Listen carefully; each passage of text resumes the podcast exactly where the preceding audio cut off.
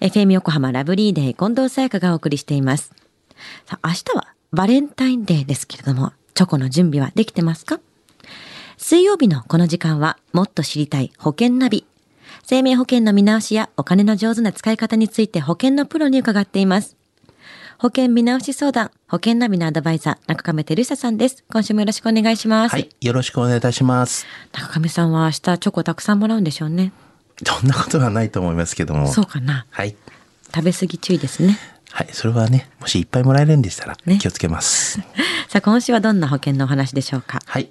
えー今日はですね、あの、保険のセールストークで、ちょっと気をつけたい言葉についてという形でテーマを挙げたいと思います。はい。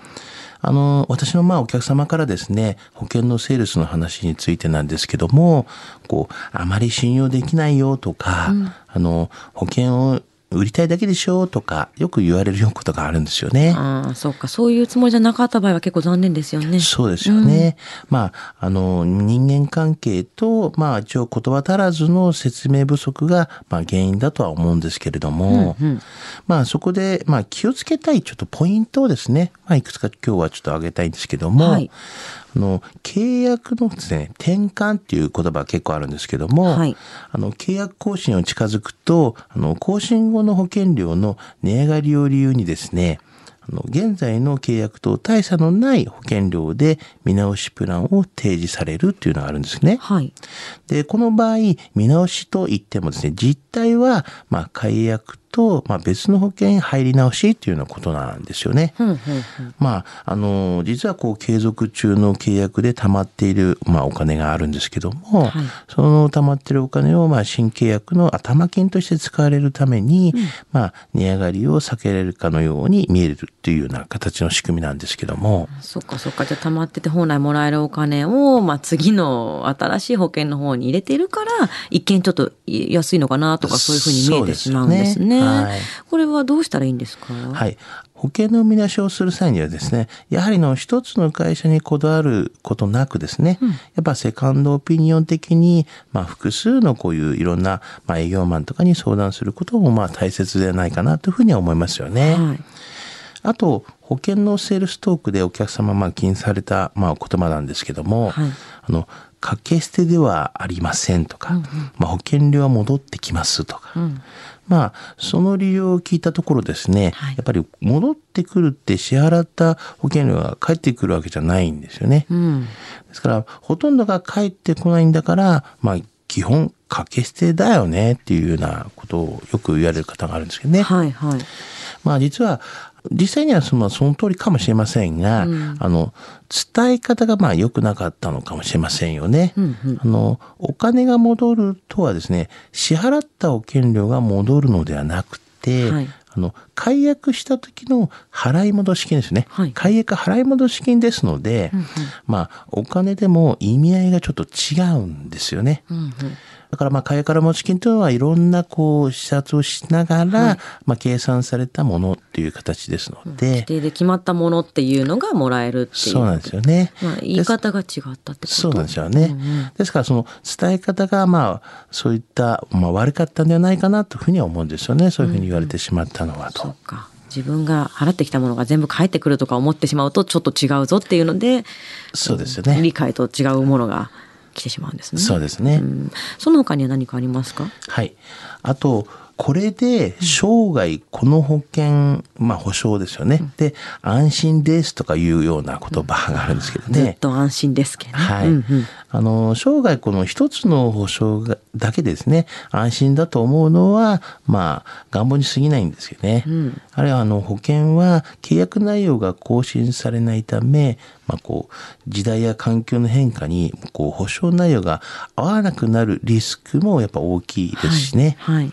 まあ、お客様の生活スタイルの変化に合わせて、やっぱ保証内容も変更することをお勧めしますよね。うんうんうん。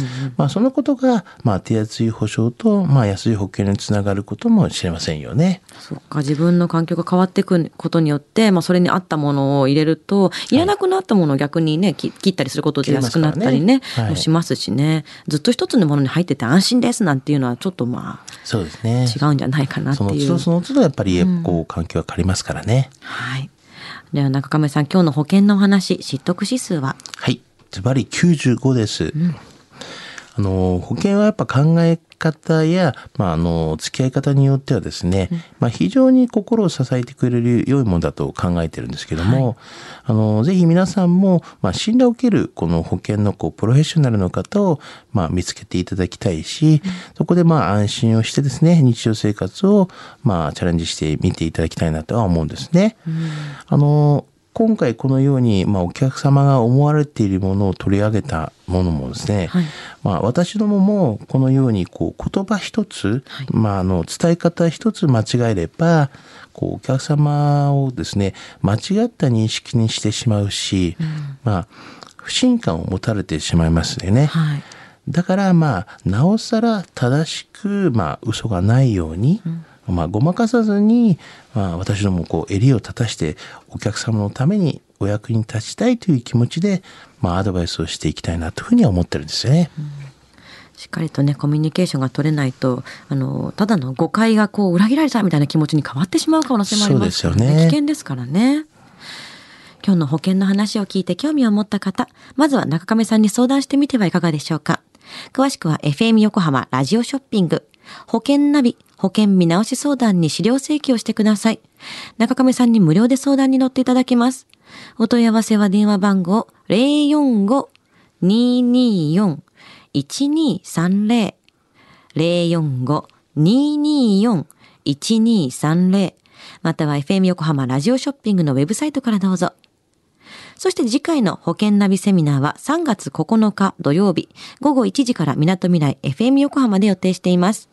現在参加者募集中です。応募は FM 横浜のホームページからどうぞ。応募締め切りは2月24日までです。え今回のセミナーも前回と同様個別相談の時間があるんですよね、中亀さん。はい。ちゃんとあの、個別の方を、あの、ブースも作って相談しますので、あの、ぜひね、あんまり喋りたくないとかいうことも大丈夫ですのでね、相談していただければなと思いますね。みんなの前でセミナーの時に質問できなかったことがどんどんできますからね。そうですねぜひ個別相談の時間もお使いください。応募の締め切りは2月24日までです。そして保険ナビは iTunes のポッドキャストでも聞くことができます。過去の放送分も聞けますのでぜひチェックしてみてください。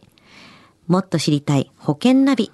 保険見直し相談、保険ナビのアドバイザー、中亀照久さんでした。ありがとうございました。はい。ありがとうございました。